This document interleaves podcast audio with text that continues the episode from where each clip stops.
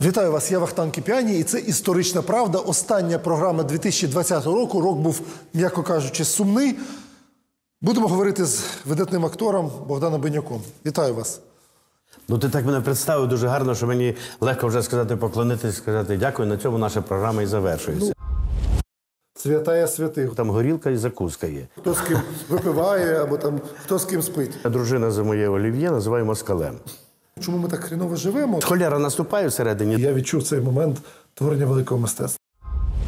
В театрі Франка, якому служите дуже багато років, чи є якась новорічна традиція? Чи були, можливо, такі традиції? Тут, без сумніву, коли ще раніше, е, мабуть, в роках десь 70-х були спроби. Я ще пам'ятаю, що корифеї, які працювали. Е, Велике покоління франківців працювали тоді в 70-х-80-х роках. Вони дозволяли собі робити, так би мовити, збір святкування разом Нового року. Коли вся трупа збирається не Ну, не, ну вся, але ті, хто ініціатори, бо, хтось сімейне все таке свято, хтось по, по домівках їздив, хтось кудись туди виїжджав. Але була така, та- та- але, але вона завжди е, завершувалася якимись е, пригодами такими, що на другий рік думали, чи робити це знову, чи не робити. І е, вже за останні років 25 е, таких зустрічей немає 31 числа. Але є в нас на старий новий рік, ми збираємося обов'язково. І є дитячі зустрічі, де батьки приходять, бо свят, святкують діти ялинку. Такий кожен рік був. Цього року я не знаю, мабуть, цього не буде, тому що ми маємо карантин. Але ці традиції, які існують з приводу нового року, вони. Мене якось обходили стороною, бо я домашній чоловік, і я завжди вдома є. І тим паче, що це е, радянський новий рік, я його не вважав за новий рік. Оце політичне питання і навіть історичне Е, для людей, які ну з національних родин, які для яких національне завжди було важливим. Радянський новий рік часто сприймався як друго, третьостепенний праздник. Різдво головне. Чи в вашій родині так само було? Так, так, звичайно, Різдво це найголовніше свято, а потім і Старий Новий рік ми мали можливість з 13 на 14 на Маланки робити. І тому то е, е, в епоху вже загибелі Радянського Союзу тоді був Новий рік, це в своєрідний був вечір заробітку артистів. І артисти старалися не святкувати, а попасти в роботу і працювати, і переїжджати, наприклад, від одної компанії до другої. Такі е, я таких артистів, в тому числі і я, знаю дуже багато, які е, в цей вечір із 31 на 1 заробляли собі за- заначку на наступний рік е, життя. А зараз, е, без сумніву, такого ж не буде, е, але е, зустрічі такі, і ведення цих зустрічей, і концерти, і брання участі в цих концертах це є. І це своєрідний ще один лівий заробіток для Чи артистів. вам потрапляла колись можливість побачити голуби огоньки совєтські? Чи взяти участь? Ні, ні, ні, участь я не брав, тому не, не було, я ж ні, голуб, ні, ні з голубого огонька. І тому то я не брав там участь, бо співати там треба переважно було треба було співати або якийсь яскравий гумор читати.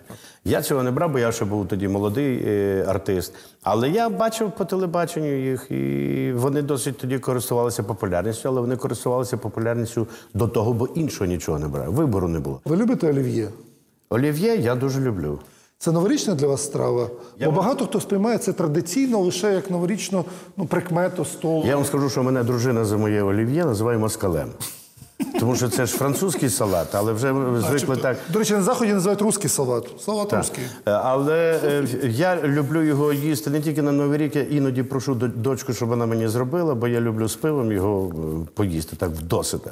Але на Новий рік е, не обов'язково він мусить бути, тому що є набагато смачніші страви від олів'є. Іноді так заносить назву за тими пам'ятними речами, які для нас тоді були просто табу, або як я пам'ятаю, що там баночку цього го- го- ні, ні, та які ж проти горошок або майонез, то треба було десь в червні за- загашник зробити, щоб потім на новий рік зробити оцей салат олів'є його поїсти. Чи шампанське, яке кипіло в липні місяці, і воно лежало все одно до нового року, щоб мати пляшку шампанського. Я думаю, наші глядачі зрозуміють, що Новий рік по-совєтському це таке щось, що зараз згадувати без внутрішнього жаху не можна. Бо це, в принципі, було поясненням, чому ми так хріново живемо, тому що нам давало можливість відзначити лише ну, там, 2-3 дні на рік.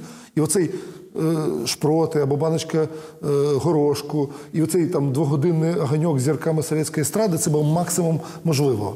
Чи було можливості відзначити в радянські часи Новий рік десь за кордоном? Чи не було такої? Ні, ніколи. Ніколи, по-перше, за кордоном ми не виїжджали, а тільки почали виїжджати вже як Горбачовська відлига почалася.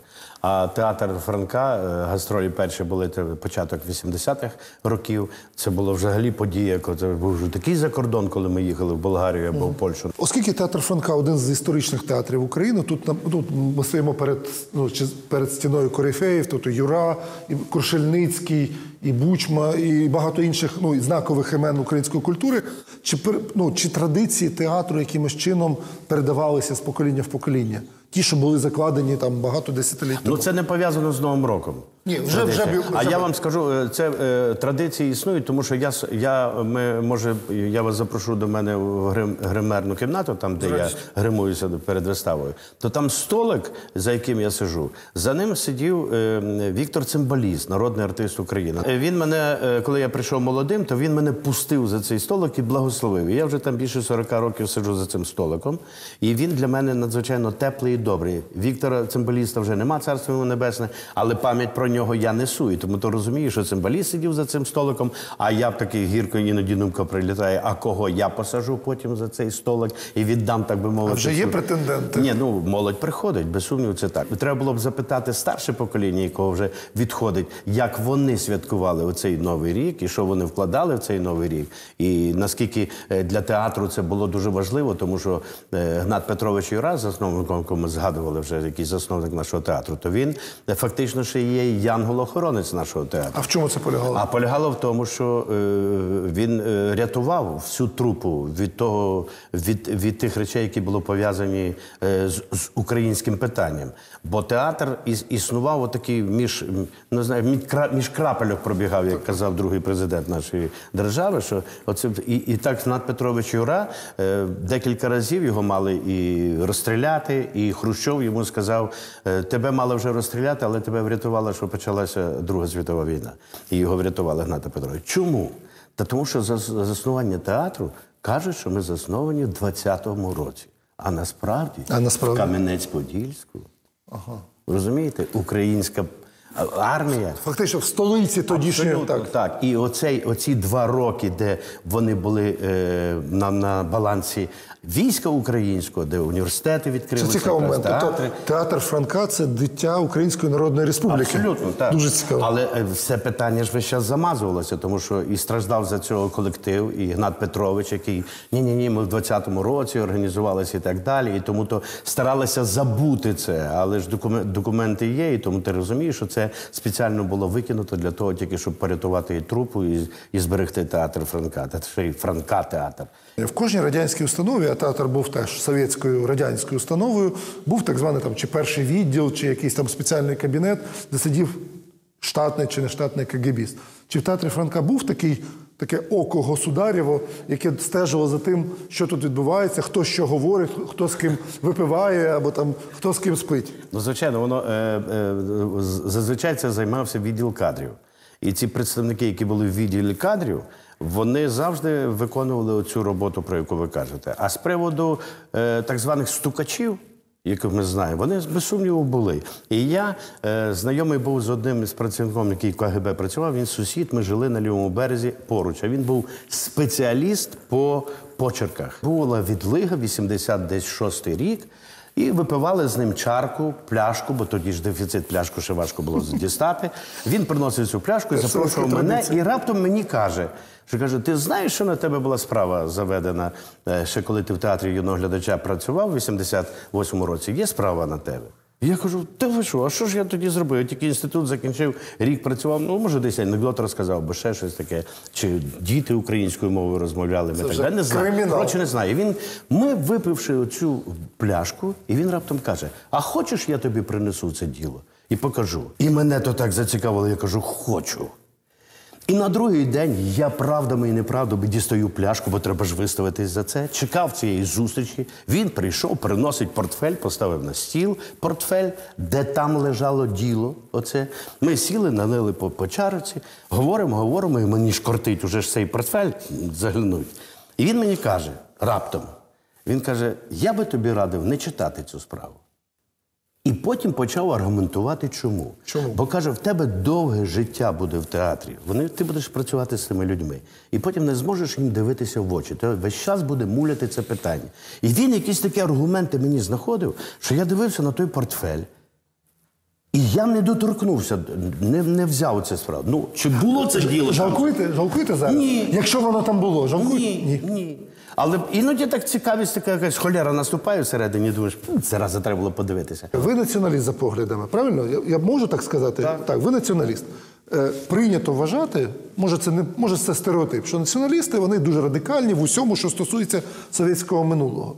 Всі, е, всі ті проблеми, які були пов'язані із заборонами якимись, з переслідуваннями якимись, за весь час на гачкову тримаючи там когось, е, вони все рівно прилітали мимо. Тому що я по характеру є людина відкрита.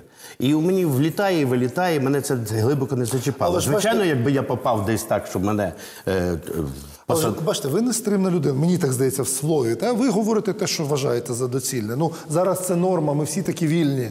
30 років, 35 років, 40 років тому люди такими вільними не були. Чи не треба, ну грубо кажучи, нам краще прочитати сторінки отих кгбістських справ, щоб не робити помилок там сьогодні і завтра? Справа в тому, що помилки робили не, не весь народ, а помилки робили ті люди, які попадалися на, на якусь відповідальність за те, що їх сватали на цю роботу. Значить, якийсь там був проступок, що їх могли на цей гачочок взяти і так далі. Ми їздили колись з театром Франка, їздили перший, е, перший рік був Днів культури України у Мюнхені. І це був це вже був 88 рік чи 89-й. І чартерний рейс з Борисполя. Нас тут автобус зустрів з Борисполя. Ми летіли в Мюнхен прямим рейсом. Оркестр симфонічний, наша вистава з затвором Винниченком, і група 22 чоловіка на чолі Сергієм Володимировичем Данченком і парторгом нашого театру Степаном Олексенко, який брав участь цій е, виставі. Ми поїхали в Мюнхен. Ну і там прекрасно нашу виставу приймали на ура. Приходили наші українці, повно приходили, бесіди були. Потім ми пішли на радіостанцію Свобода. Всі 22 чоловіки це нас врятувало. Що був і секретар парторганізації, і директор і художній керівник нашого. І прямий ефір був прямо з радіостанції Свобода, і нас тут чули. І коли ми приїхали через три дні, то вже всі розказували, що там ой, Богдан, родичі наші розказували, Богдан по радіостанції Свобода говорив в ефірі і так далі. Але е, потім минуло десь два тижні чи три. Е, Дзвінок був до мене і питали, чи були ми в українському храмі греко-католицькому в Мюнхені. А ми навіть часу не мали туди і не, попали. Потім вияснилося, що два з оркестру, симфонічного оркестру, залишилися в Німеччині, на літак не полетіли. Чи ми їх бачили, чи не бачили? Такі питання були. Але це щупання якесь було. Наш колектив приїхав 22, ми на 22 назад вернулися. Але були ті, хто вольно Обрали шукав. свободу, тоді так казали. Та. Святая святих. Стараюся не, не, не осквернити це місце. Там горілка і закуска є. Можноволівська, да, як? Мамин рецепт саме найкращий. Я відчув цей момент творення великого мистецтва.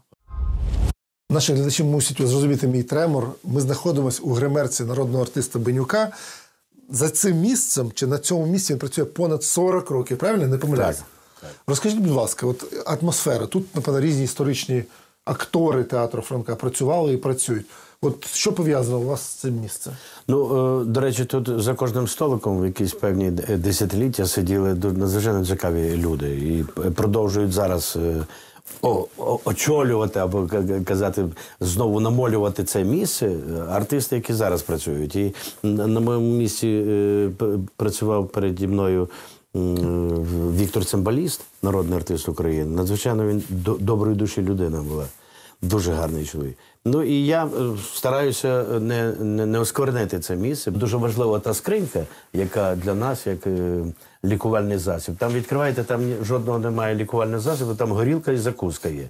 І в кого є потреба, якась так собі хоче, то він може відкрити собі і. Такий тривожний, тривожно-волівський, да, як армії? Але це всі в театрі знають. Тобто е, дуже важливо, що такі точечки є. Проблем немає ніяких, але бо кожен е, знає міру всього того, що тобі треба виходити на сцену, а сцена вимагає якоїсь своєї речі. І ти вже за енну кількість років проведених в театрі розумієш, як ти себе маєш підготувати до театру, як ти маєш себе підготувати до вистави. Я коли молодим прийшов в 80-му році в театр, і біля центрального входу в театрі стояла Наталя Михайлівна Ужвій із Паламаренком. І вони розглядали афіші, і я дивився, ну, корифей, там все таке таке. Вона виставу приходила рейс, приходила за три години до вистави. І я думаю, так. Звичайно, що її? Вона живе тут біля театру Франка, Ольгінська, там буквально 50 метрів. Що, звичайно, що вона що їй робити? А я мусив там метро поки доїхати, квартира, бо знать де, молоді там на радіо, ще щось кудись.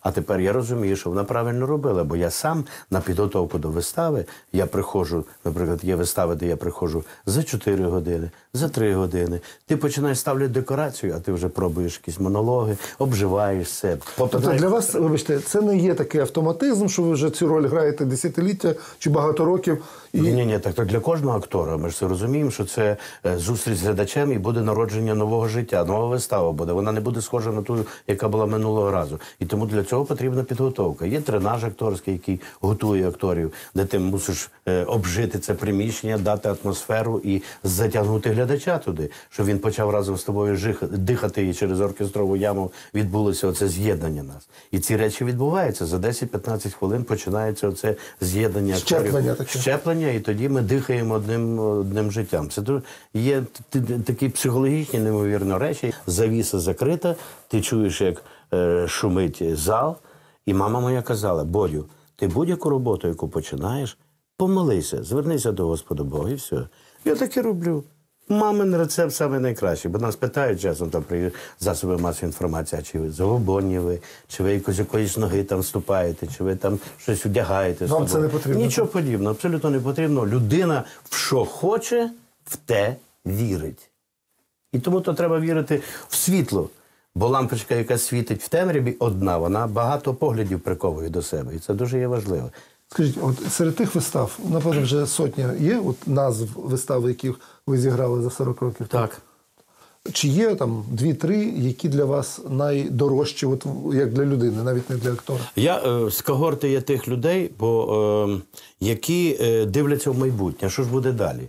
Бо е, те, що я грав, воно принесло вже якісь дивіденди і зробило мені ім'я. І там якісь медалі, як грамоти, де внуки розбирають. Треба передивитися і думати, а хто буде з тобою далі працювати? Чи ти будеш цікавий для цього режисера і так далі? І чи ти будеш в тебе якісь знову такі роботи, які тебе витягнуть за вуха на, нов, на, на, на новий поверх, де ти свою професію навіть по-інакше. У мене таке трапилося було буквально це десь років чотири тому назад, коли приїхав Автанділ Варсамішвілі, який поставив Річарда Третього. І коли я розумів, що він за місяць буде ставити цю виставу і Шекспіра, я подумав, що він не дружить з розумом. Але коли він приїхав і за два дні розказав свою трактовку, і за два тижні ми почали е, працювати перші сцени із королевами Англії, і я думав, що я на цих сценах умру, бо мені сили не вистачало. А е, тоді ти ж хочеш видати по кожній сцені всі емоції, а треба вміти себе розподіляти по цілій виставі. І от коли оце розподілення прийшло, і він вірив в це і казав.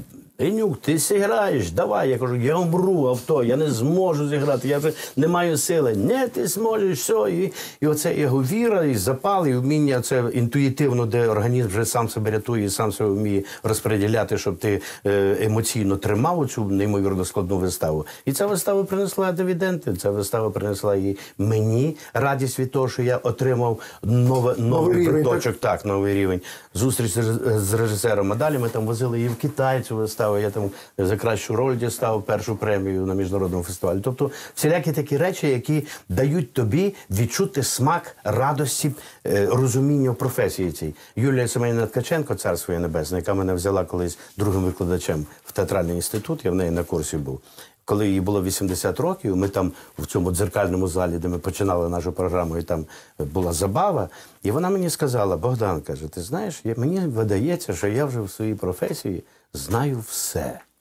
Але фізично я вже багато чого не можу робити. От дуже важливо для актора, коли розуміння професії, ремесла свого і фізика, щоб ти ще міг це робити, Є щоб таке- воно прийшло як раніше, щоб ти ще встиг щось зробити. Ви любите більше театр чи кіно? Е, театр.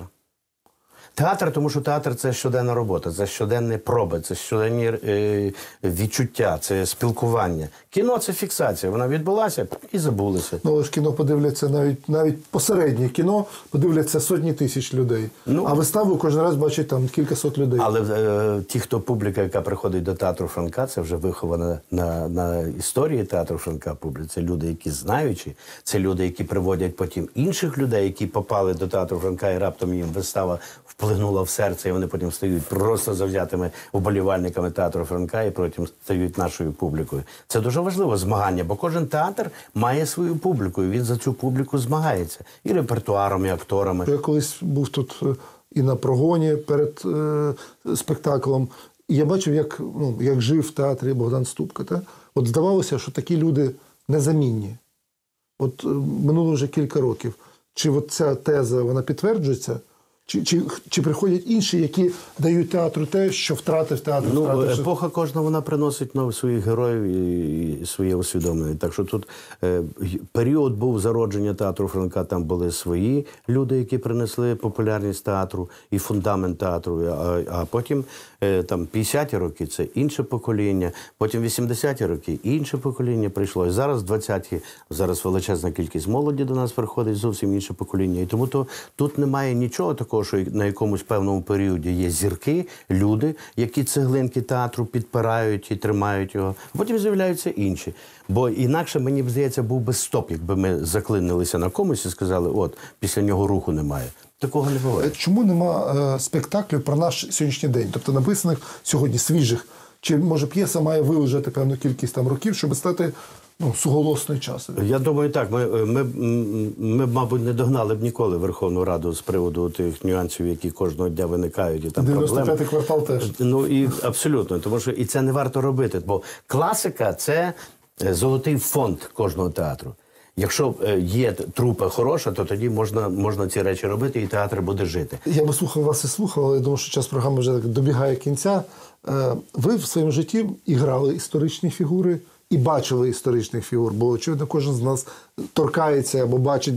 Які люди, от вам здається, з тих, кого ви особисто знали, ну, от, е, заслуговують е, статусу чи поваги як історичні фігури? От я, е, ви знаєте, мабуть, у, щасливий той чоловік, який доля його пере, перетиналася із знаменитостями, людьми, які на якийсь певний період були логотипом нації.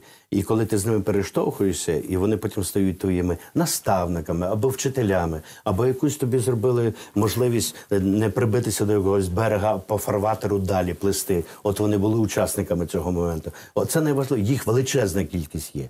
І в театрі, і в житті це люди, ті, які от е, Янгол їх посилав. От видно. кого- кого- Янголи От вам ви хочете, щоб я прізвище назвав. Назвіть а, пару. а я не хочу назвати, тому що ж вони всі дивляться. От я в цій гримерці сижу, і Віктор Петрович сидить. І він скаже, назве його Бенюк чи не назве.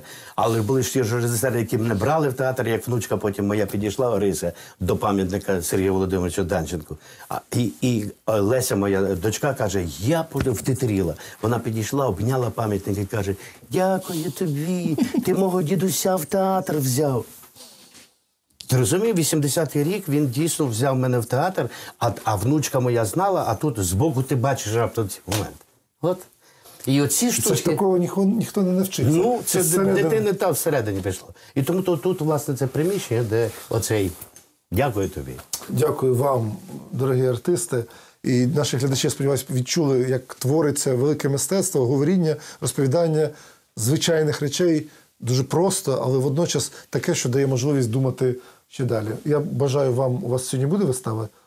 Ні, сьогодні. Сьогодні ні. Сьогодні пан, пан Богдан прийшов заради нас. І дякую вам за те, що ви нас пустили святая святих гримерку, в якій ви 40 років готуєтесь до ролей. І я відчув цей момент творення великого мистецтва. Богдан, можна я ж- що, два можна. слова Вам скажу? все можна. Ну, е, рік закінчується. Рік, е, Я завжди не вважав те, що роки бувають там погані, добрі чи ні, бо вони всі складають історію нашого життя, і ми його проживаємо. І коли там людини не стає, то пишеться рік народження там, і рік завершення. А ті всі роки це накрутка всіх речей, які ми маємо, і які прославляють нас або не прославляють, як в якому стається. І тому то на наступний рік я хочу вам побажати, щоб ми е, були міцні духом і розуміли, що існування нашої держави воно залежить від кожного з нас. Я беру приклад із, із нього і беру приклад із вас, які зараз дивляться нашу програму, і мрію про те, що ми будемо виховувати черговий раз народ України, виховує президента в дусі українства. Бо це ми всіх президентів виховуємо, це правда, так і воно і є. І на жаль, тільки вони під закінчення своєї каденції вони стають справжніми українцями. Але пізно поїзд уже пішов. Я бажаю, щоб ми мали силу і пам'ятали, що ми мусимо бути стаєрами на далекі дистанції бігти. Українці мають розуміти, побудувати нашу державу це не вимикач, це треба сили, закласти сили, мучитися, переживати. І оці речі переживати, які не гаразди є для нас, для того, щоб потім ми були міцні. З Новим роком, з Різдвом Христовим. Христос народився, славімо його наперед. Можна це привітати. І дай Боже до зустрічі в 21-му році і знову у Вахтанга. Дякую. Тут нічого не досиш. Єдине, що хочу сказати, що у нас був такий рік, що побажання не хворіти, воно залишається. Я думаю, що повернення до української культури і бути разом з нею це найкращий вибір стратегічний, який ми з вами можемо зробити. Бо територія це слово, а культура це суть, це наповнення нас. Тому Богдан Бенюк сьогодні був героєм нашої програми і побачимось з вами в наступному наступній історичній правді. Я сподіваюся, що це буде вже в наступному новому році. Побачимось.